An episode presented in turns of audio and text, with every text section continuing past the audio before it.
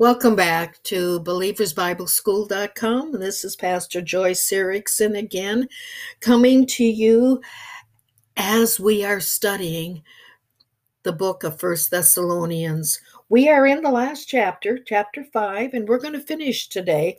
We're going to start with verse 12 and we will go to the end of the chapter. And just as a review, the first half of the chapter we talked about the wrath that was to come upon the earth. And the Apostle Paul was assuring the believers in Thessalonica that they would not have to face the wrath that was coming upon the earth that followed the rapture of the church because they're going to be going in the rapture up to heaven and they will escape the wrath that is coming upon the earth. So he, um, excuse me, the Apostle Paul, he now um, gets off that subject and now he is instructing the church, kind of like um, um, to finally say this and um, giving them certain instructions on what they need to know before he closes the letter.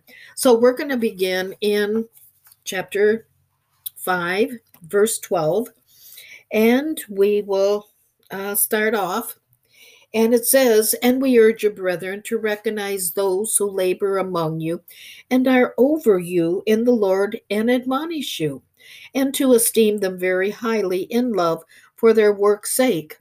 Be at peace among yourselves. Here we have the Apostle Paul urging the Thessalonian believers to do three things in regards to the leaders of their church. It's no different today that this is something that we all should um, do in regards to the leaders of our church. Number one, recognize those who labor over you. Christians are to recognize their leaders and their leadership ability. Now, leaders should be acknowledged by their service, not their title. While God ordained the fivefold ministry gifts for the edifying and believing or the building up of the church, the leaders, they don't sim- simply rely upon their title. They need to be doing the service in which they have been ordained to. Okay, number two, esteem them highly in love for their labor. Nobody um, deserves respect simply because of their title or personality, but because of how they minister and serve the Lord over their congregation. Very few congregates realize the work involved by those who have spiritual oversight over them. If a Christian can't esteem and love their pastor, for instance, they either should get on their knees asking the Holy Spirit to change their heart or find another church where they can put themselves under a pastor that they do esteem and love. That's very important. And then be at peace among yourselves. Learn to get along. This is a command from the apostle for all Christians. Get along. You know, this is the wish of every pastor who labors in love over their congregates. As such, this is a great way to esteem the leaders of your church as well. A pastor loves when he sees the congregants getting along. Number 14 and 15. Now we exhort you, brethren, Warn those who are unruly, comfort the faint hearted, uphold the weak, be patient with all. See that no one renders evil for evil to anyone, but always pursue what is good, both for yourselves and for all. It seems that every congregation has challenging people. And the Apostle Paul is warning the leaders of the church as well as the congregation on how to deal with such people. The Apostle is urging without being sharp or condemning, rebuking, or with a critical spirit, but he is simply saying, Be patient with one another. Never render evil for evil to anyone. Never seek revenge, but instead forgiveness. Pursue good for everyone, warn those who are self willed, opinionated, and unruly, those who are out of order. Comfort the timid and those who lack courage. And for those who are suffering grief, stand alongside of them with their pain. Help build up the weak so that they can see their own strength and don't enable them to stay in their weakness. Number 16, 17, and 18. Rejoice always, pray without ceasing, in everything give thanks, for this is the will of God. Remember, I said whenever we see this is the will of God, this is coming directly from God. This is not coming from the Apostle Paul, even though he's penning it. This is a direct command from God. Rejoice always, pray without ceasing, in everything give thanks, for this is the will of God in Christ Jesus for you. So, in everything, rejoice always.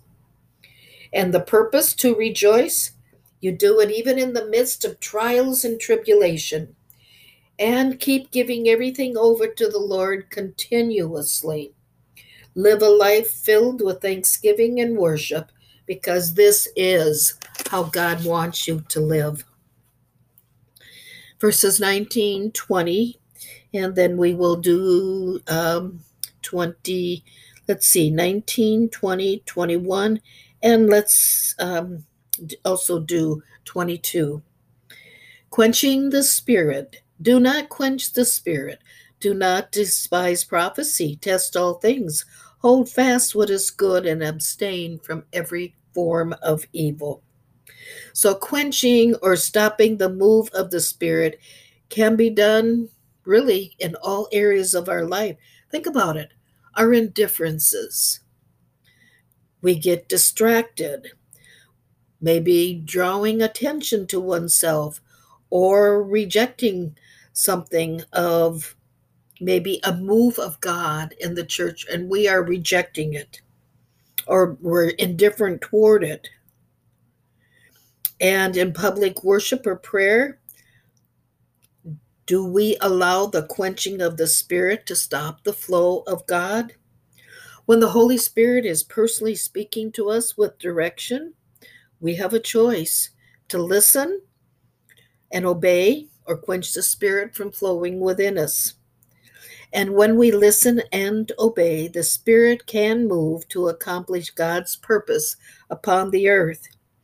But when quenched, the Spirit stops and God's hands are tied. He can't do anything within us when we quench the Spirit.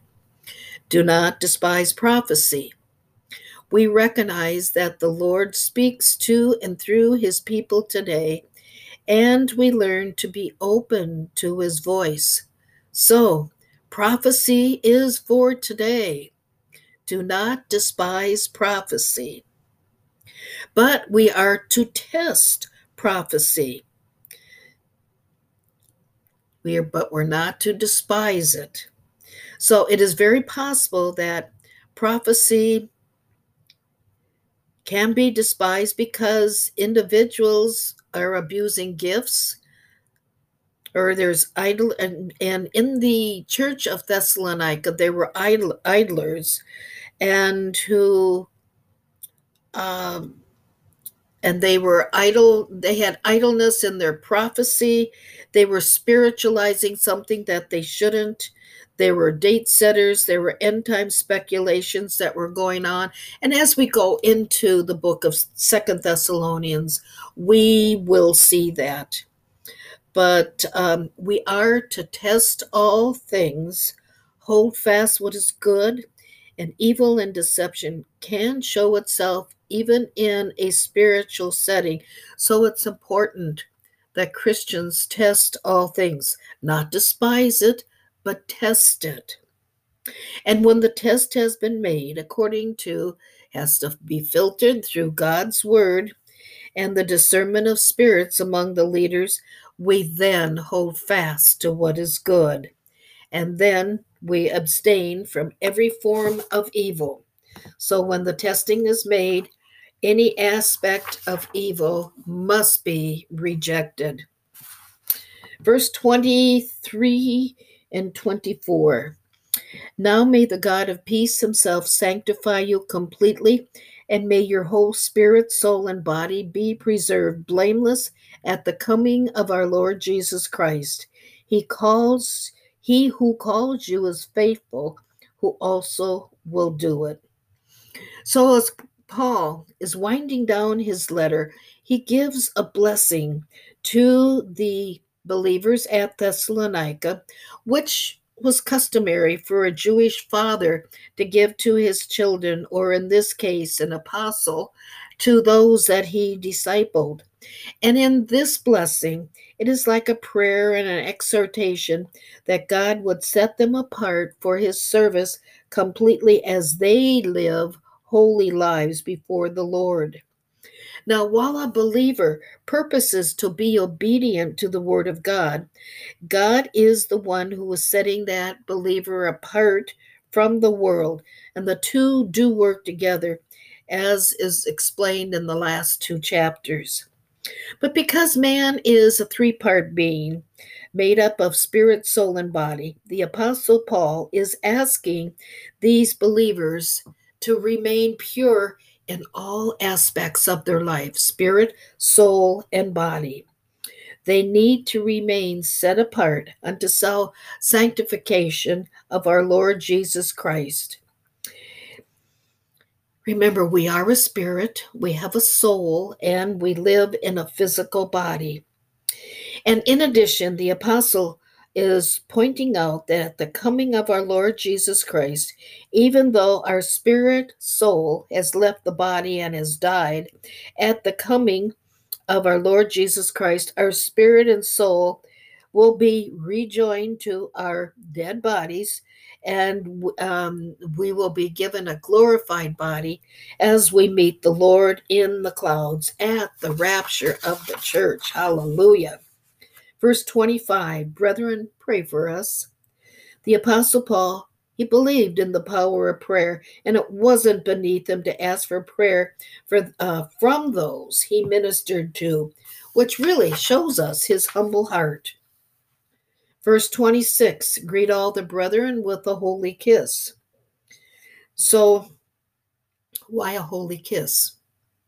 Similar to our handshake or hug today, the holy kiss was an ancient Christian greeting to express peace to one another. And during the first century, men and women were segregated. The men sat on one side, the women on the other side. So when a holy kiss was exchanged, it was men would give a peck uh, of a kiss on the cheek to another man, and a woman would do the same thing with another woman. You wouldn't have the men and women uh, kissing one another. It was men to men and women to women as a sign of peace. 27. I charge you by the Lord that this epistle be read to all the holy brethren. So the apostle Paul is stressing that he received a command from the Lord that this letter is to be read to the whole church throughout Thessalonica, including other brothers and sisters they came in contact with in Macedonia, Achaia, and uh, we can feel confident that this began a custom for public reading of Paul's letters to the churches. And it was so this letter wasn't just for the pastors, but the pastor was to read it to the congregation because it became like a substitute for his personal appearance to them. And these letters, they were circulated them uh, then among other Christians, and this became uh, the beginning of their Bible, really. Now, this letter is God's word to us as well. It's part of our Bible, it's part of God's instruction for us. So, as such, we need to take them as directly coming from God, even though the Apostle um, Paul penned it, and it's to us, the church. And then the closing salutation, verse 28 The grace of our Lord Jesus Christ be with you. Amen.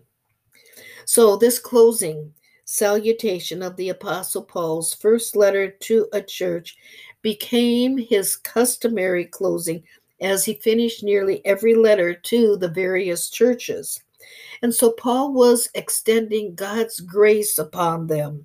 And what is God's grace? A simple way G R A C E, God's riches at Christ's expense. So, in other words, he is extending God's very, very best to them. And he closes with the word amen, which is a transliteration of the Hebrew word Ema. In other words, amen. And so this verb form occurs more than a hundred times in the Old Testament. And really, the word is to say to us, it's establishing something to be true. And so they're putting their stamp of approval on it. So be it. So here we are when he says, The grace of our Lord Jesus Christ be with you. Amen. We declaring it to be truth it is established. Amen. So there we have it. We've gone through the book of First Thessalonians, all five chapters, and um, I believe that you have been blessed through it. You have learned through it and maybe answered some of your questions regarding the rapture of the church and the wrath that is coming upon the earth. And of course, as we do more and more videos, a lot more will be coming. So, um, at that, then we'll say goodbye and join us with another book of the Bible. And Second Thessalonians should be coming out very, very soon. Okay, God bless you and amen.